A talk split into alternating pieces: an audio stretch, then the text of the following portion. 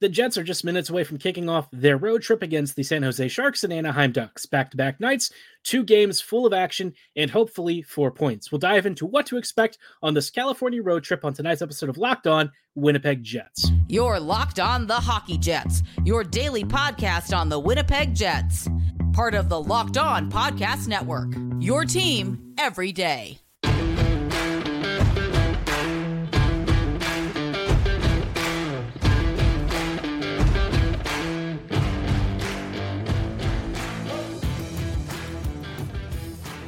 Good evening, friends, and welcome to this episode of Locked On Winnipeg Jets, part of the Locked On Podcast Network. Your team every day. I'm your host, Harrison Lee, an avid Winnipeg Jets fan and an online blogger. You can follow me on Twitter at HLivingLoco and at LO underscore Winnipeg Jets. As always, thanks for making Locked On Jets your first listen of the day every day. If you like what you're hearing, be sure to like, follow, and subscribe on all of your favorite podcasting platforms and YouTube. Doing so, of course, is always free of charge and ensures you never miss another episode. But most of all, we just love and appreciate your support. Tonight's episode is brought to you by FanDuel.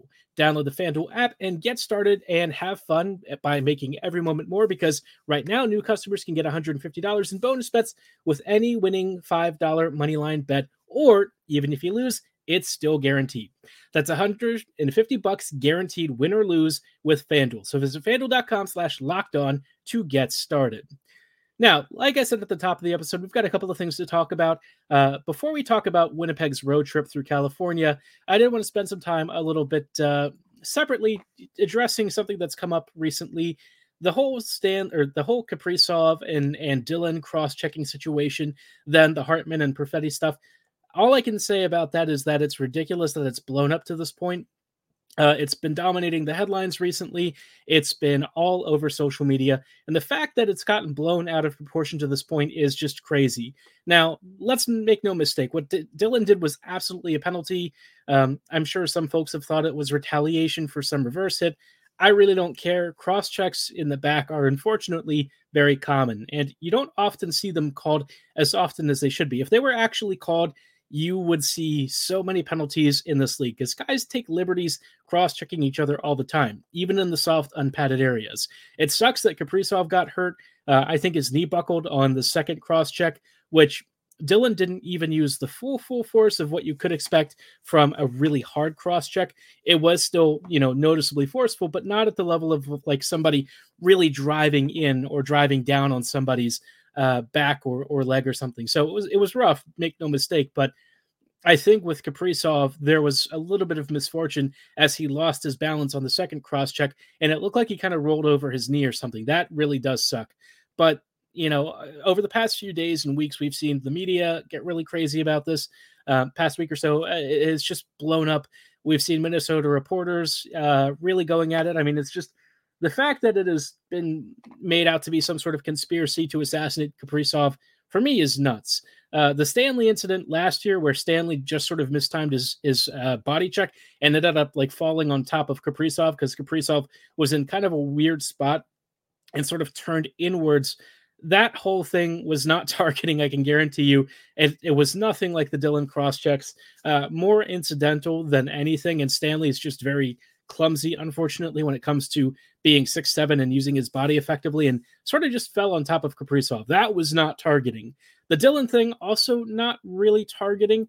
Uh, I mean, Kaprizov even had a pretty rough cross check given back to Dillon. So like this is just stuff that unfortunately does happen in the corners. I feel like though there was this thought that like the Jets were trying to victimize the Wild, and I really don't think that's the case.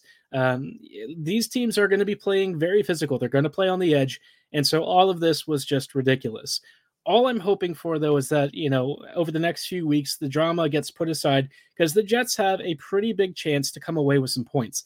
They beat the Lightning earlier this week, and now they have a chance to beat the Sharks, who beat them earlier this season, and the Anaheim Ducks. Now, the Sharks in particular would be a nice victory because Winnipeg is their only win in like the last 10 games. That's a little depressing to hear. Um, also a little bit funny because like the Sharks are are bad, but for some reason they just somehow got either amazing saves or some good fortune where the Jets just weren't able to punch in a number of goal scoring opportunities. Winnipeg special teams were also really bad, so like the power play couldn't get it done. Thankfully, the game against the Ducks that I think was actually the weekend before that one, uh, the Jets came away with both points. So no problems there. I expect the same tomorrow. But for this game against the Sharks, Winnipeg just needs to be sharper. I think we are are prepared for what should be a, a pretty good game. I mean, the Jets have been hot recently.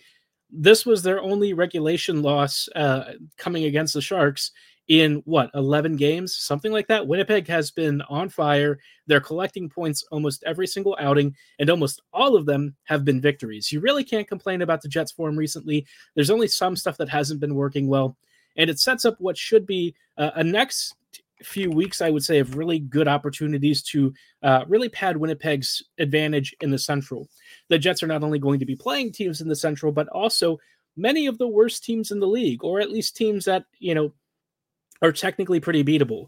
The Sharks, Ducks, uh, Blue Jackets, and Hawks all being in your next four out of your next five games, that gives the Jets a significant advantage. They'll have a game against Arizona after this uh, this coming Sunday. That one is actually not going to be easy at all. But generally speaking, a softer schedule, and then things start to get a little bit dicier as the Jets are going to be facing some of the better teams in the East, including the Islanders and Flyers, then the Bruins, and the Maple Leafs. So yeah, obviously, you know, this is a really critical stretch where Winnipeg can come out ahead and kind of kick off 2024 with some really good vibes and results. Already, the Jets are halfway there. They are continuing to really uh, stamp their authority on the season and stamp their identity as a team to be genuinely feared. Winnipeg, you know, even with the incredibly lackluster special teams, is, you know, a top five team in the NHL. And that really is something to say about a squad that has fought so hard has had a couple of really big injuries and has generally done all of this really great stuff at even strength with minimal power play support and a very bad PK. So if like the special teams even comes close to being league average, this Jets team is very scary even as is, the Jets are still scary. They're capable of going toe to toe with any team in the league. And, you know, that now they have a couple of games where they're going to be playing teams well below them in the standings. Now is the time to put the pedal to the metal, keep up the pressure, keep up the good work, and make sure that, you know, we don't repeat last year's January collapse where there were some changes and things. The vibes kind of went south really quickly, and suddenly no one was happy. But I think we're going to avoid that this time. This team legit feels different. So, let's keep up the positive work. Let's hope that things are good. Speaking of, uh, you know, some changes and stuff, there were some alterations to the top six that I think are worth pointing out before we get the Sharks game underway. And we'll talk about whether these moves make sense, whether it's not the right choice, or if maybe it's a good idea to experiment a little bit and see what the Jets can come up with as they try to figure out their best line combos. We'll dive into all of that in just a little bit. Before we go any further, though, I do want to shout out our friends and partners at Sleeper. It's almost halfway uh, through the NHL season, and the Jets have really kicked it off in style. We just mentioned that, you know, Winnipeg was, you know, one of the top five teams in the NHL. They have, you know, done so much great work at even strength at 5v5. They've got amazing goaltending, strong team defensive structure, but there's some stuff that's still in question. Bad power play, bad PK. You know the drill. Regardless of where the Jets are in the standings, though, I want to remind you that you could win big by playing daily fantasy hockey on Sleeper, the official daily fantasy app of the Locked On NHL Network. Sleeper is our number one choice for daily fantasy sports and especially hockey because with Sleeper, you can win 100 times your cash in daily fantasy hockey contests. For those of you who track lots of stats for top players like MacKinnon, Crosby, Scheifele, Ehlers, uh, Vasilevskiy, Kucherov, uh, obviously, Makar, you know, uh, or, or, well, Hellebuyck, really, you know, all of these guys have tons of stats categories tracked with Sleeper, saves, assists, goals, you name it, they've got it. And if you beat Sleeper's projections, whether it's more or less uh, based on their projections, if you beat that and you get eight of those correct, you could win 100 times your bet with Sleeper. You heard me, 100 times your bet with eight correct stats categories. So start paying attention and nail your picks so you can start winning big. Use promo code LOCKEDON NHL and you, will get up to a $100 match on your first deposit. Terms and conditions to apply. That's code LOCKEDON NHL. See Sleeper's terms of use for details and locational availability. Hello, friends, and welcome back to this episode of Locked On Winnipeg Jets, part of the Locked On Podcast Network, your team every day. Everyday, thank you so much for rejoining us on tonight's episode as we dive into uh, some interesting adjustments from the Jets coaching staff as Winnipeg uh, is preparing to kick off a game against the San Jose Sharks, the team that beat them recently and is actually the only team over the past couple of weeks to defeat the Jets in regulation. Before we dive into these uh, lineup adjustments and what they might mean, I did want to let you know something really cool that the Locked On Network is doing. They have launched the first ever national sports 24 7 streaming channel on YouTube. Locked on Sports Today is here for you 27, 24 7, covering the top sports stories of the day with our local experts from across the network and our national shows covering every league. Go to Locked on Sports Today on YouTube and subscribe to the first ever national sports 24 7 streaming channel. Now, coming right on back to the Jets, obviously, you know, with the Jets having some first line struggles recently, it was only surface level struggles, right? The Jets just weren't scoring with the Scheifele line like they were um, in the earlier games. And, you know, you go two to three games without a point or two. Suddenly, Bowness maybe panics a little bit and makes a a quick late game adjustment against against uh, the Tampa Bay Lightning. In this case, it was the right choice because like that line for the first time in all of the games that they've been together actually got out chanced and outplayed. Rarely have we seen the Jets top line go uh, below like 60% in expected goals percentage and really in scoring chance creation. The Jets, uh, that unit with Scheifele, Ehlers, and Vilardi has generally just dominated opponents, even if not in a high volume sense in controlling zone play and creating good shot all you know shot opportunities and stuff and you know a lot of times the reason that they didn't score was just barely missing on a couple of good chances maybe shanking something wide firing it just over the bar or a great save but then we saw, of course, the Namestnikov swap with Scheifele last game for a, a, minute or two, and Ehlers suddenly scored off of it. So, uh, unfortunately, whether you know you, you agree with this or not, we're seeing the Namestnikov and Scheifele flipped again with this game. Now, I will say, in some ways, I don't mind this as much, right? The Scheifele line, whichever line that is, is still going to be the top line. But what we're seeing now is that Scheifele is going to be with Perfetti and Iafallo, which for me is interesting insofar as I want to see Iafallo or uh, Scheifele and Perfetti together. Iafallo, I'm curious to know how he does. He's been better with the Namestnikov line recently. I feel like you know we're seeing more of that pesky nature of his, his creativeness down low, and I felt like he was working better with his teammates.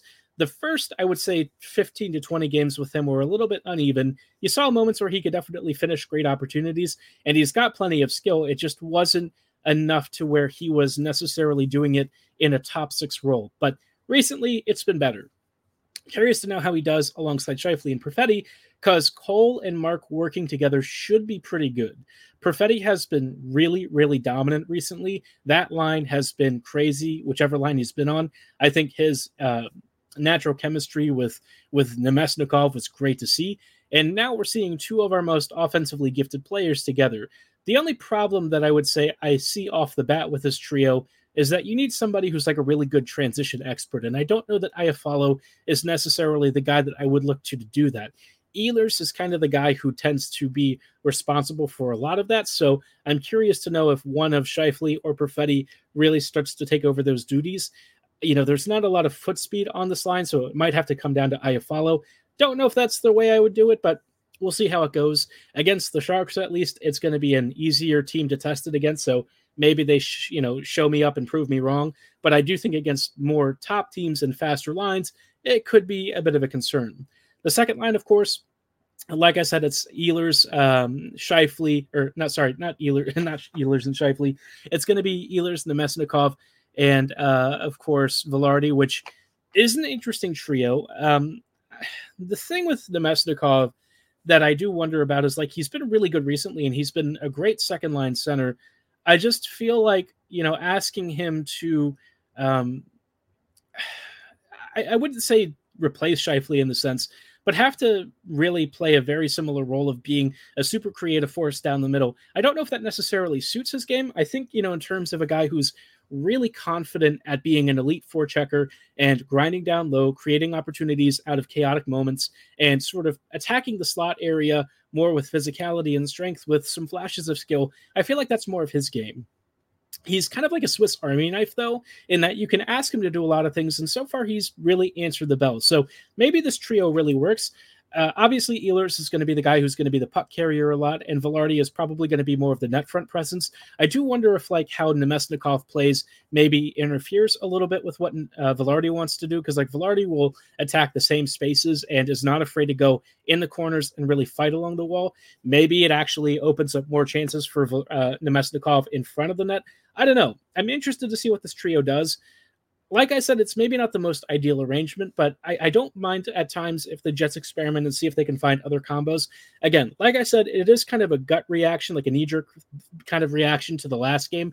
But the more combinations that the Jets figure out that work, the more they can also experiment with changes later down the rank or down the down the road once we start getting more and more guys back healthy and also maybe make a trade acquisition or two. So experimenting, especially now it's not the worst. Is it like the kind of experiment that I would do? I don't know. I'm not sure if I would necessarily swap Scheifele and Namestnikov, given how good the first line was and generally has been, even during their scoreless streaks. But it is what it is. We'll see how they do against the Sharks and if they keep it for the Ducks game. Crossing uh, fingers that Perfetti gets lots of ice time. If that is kind of what comes out of it, I suppose I really can't complain because for me, that is one of the most important things is feed Cole Perfetti. Now, I just mentioned and alluded to the fact that guys are getting healthier. We'll talk about who should be uh, nearing an imminent return to the lineup in just a little bit. Before we go any further, though, I do want to shout out our friends and partners at FanDuel. The NFL regular season is wrapping up, but there's still time to get in on the action with FanDuel, America's number one sportsbook. Right now, new customers can get $150 in bonus bets guaranteed when you place a $5 moneyline bet. That's 150 bucks in bonus bets, win or lose. For those of you who are Vikes fans, obviously that's a little bit of a relief because like having a win or lose, uh, you know, guaranteed money back bet 150 bucks back, win or lose. That is a huge deal because like the Vikings are maybe not the most reliable team right now. As a Ravens fan, I don't have much to worry about, but I know, I know a lot of you Minnesota sports fans are probably a little bit concerned. But like I said, win or lose, 150 bucks, and all you have to do is place a $5 bet, and you can do tons of crazy fun things. The app is super easy to use and allows you to bet in ways like uh, live same game parlays, uh, bets under their new Explorer tab. There are parlays in the Parlay Hub, which is the best way to find popular parlays, and so much more. So visit fanduel.com slash locked on and make your first bet a chip shot field goal. FanDuel, official partner of the NFL. Hello, friends, and welcome back to this episode of Locked On Winnipeg Jets, part of the Locked On Podcast Network, your team every day. Everydayers, thank you for rejoining us in tonight's episode as we wrap up with a couple of quick thoughts. Uh, some guys who are starting to come back and actually wear non uh, non um, injury shirts, right? Like the the contact full contact gear. That's the sort of stuff that we want to see with our guys, especially as they are getting healthier and healthier. And on that front, good news. Heinola and Kupari both have shed the no contact jerseys. We want to see that. I'm curious to know exactly when they're going to be reintroduced to the lineup with Kupari, he's got legitimate competition. I can't believe I'm saying this, and I can't believe this is happening, but Toninato and Axel Jonsson-Fjallby have been so good that you almost can't bench them. Uh, they've been chipping in offensively. They've been really effective in their fourth line role. And alongside Barron, that trio has been a menace. So I really have a hard time wanting to break them up. I know I don't really say this a lot about riding the hot hand, but these guys have worked so well together and have just generally played really well in the minutes that they've been given that I see no reason to break that up. The third line perhaps would be one where you could potentially talk about a change. Although, I mean, Niederreiter, Lowry, and Appleton in the past have worked really well together. Their last game against the Lightning, I thought, was one of their stronger outings in recent memory. They've had a couple of games like that recently where they've been um, a lot better than like that stretch towards the middle where things were looking a little rough after a hot start with Kupari though, I just don't know if he really supplants anyone in this lineup right now. I, I feel like I've had a harder time with that because so far most everyone's contributed pretty nicely. I mean, I really have no complaints. And with the amount of forward depth the Jets have, and the likelihood that a couple of these guys, based on how they're doing right now, would probably get claimed by other teams. For once, you actually don't want to lose these guys on waivers. You know, this is not like just dumping a player who's maybe not expected to contribute more than like two points in 30 games. You're talking about Toninato, who's already had four points in four games, and all of them were pretty hard earned and well actually awarded, right? It wasn't like he just randomly chipped in some deflection or something that went off his butt cheek, he actually created a lot of those off- offensive opportunities. Jonsson-Fjallby using his great speed uh, to actual productive results, right? Beating out icings, attacking the slot, doing all of the stuff that you would want him to. So, I mean, who else do you really want to replace? There's just not many guys in the lineup that I would have an argument for. And that's why I think Kupari could potentially sit on the bench for a little bit. I don't think he will. I think one of the guys in the fourth line is going to come out for him, but I just don't think that's really the right choice. I think if this is a real meritocracy, based on Kupari's last performances and what we're seeing with the current guys, gotta be honest, I don't think uh, I would necessarily put him in yet. But he's also missed a lot of time. I'm sure they're going to want to get him back up to game speed. So I'll let the coaching staff makes the, make the decision. Now, the other choice to make is Heinola, right? Who comes out for Ville? And this is a pretty tough question. For one thing, just forget whatever you think about Pionk. He's not coming out. Uh, Nate, you know, for all of his, um, all of his, um, uh, Neal, not Nate, gosh, Neal, for all of his faults, you know, he can be a little bit chaotic in the defensive zone. And you know, he's had a little bit of an up and down season, relatively speaking. Neal is still somebody that they consider a leader on the ice, a leader in the room, and they love him, right? They're not going to bench him. So forget that. It is what it is. Uh, he and Dillon have been okay enough together to where I can, you know, not really complain too much. Morrissey, DeMelo, you ain't touching that pairing. So that's a clear no. And Samberg and, and Schmidt have actually been really good recently. But, but and I hate to say this, but I think with Schmidt's mobility and offensive acumen kind of waning a bit, this is where I think Heinola legit has a chance to make like a quality impact, especially with what we saw in preseason. He was really assertive, he was really good, he was creating chances, and he was doing a lot of the transition and puck control stuff that we've been asking for in this Jets defense for a long time. His puck moving ability is probably second to only Morrissey on this back end, right? No one else really has the control, the passing, the vision, and the skating to go with it that Heinola does. Morrissey's the only other guy with that sort of skill set, which actually is kind of a little bit of an indictment of this Jets defense. And it's funny because defensively, this this like six uh, this six sextuplet, I guess you could call it, has been shut down. Right, you really don't get a lot against this blue line, and it's part of the bigger team defensive structure that Bowness has got rock drilled into this team. But it does lack elite offensive upside from the back end, which could really help the Jets even on stuff like the power plays. So for Heinola, I think I I would take a look at Schmidt. I hate you know thinking about it that way because like Nate's actually been pretty good recently, but I think it's one of those things where it could be better, right? It's doing fine now, but it could be better. And Heinola brings a couple of other dimensions and traits that we just don't have with this Jets blue line right now. So a lot of really tough decisions. I would not want to be on the coaching staff right now, but this is a good problem to have. Difficult choices, difficult decisions. You want this. You don't want to have to have scenarios where you're just shoving guys in because no one else is healthy. This team has legit depth. They've got guys who are really fighting for roster spots. That is what I want to see because it leads to better results and better teams. Let me know who you would perhaps take out, or if you take out anyone. Drop your thoughts in the comments below or at my social medias at H Living Loco and at LO underscore Winnipeg Jets. For tonight's show, though, that is going to be all the time that we have. See us tomorrow for a recap of the uh, game against the Sharks. About to get underway. Let's hope for a bit of a revenge game against the Sharks from the Jets. As always, have a great night and go, Jets, go.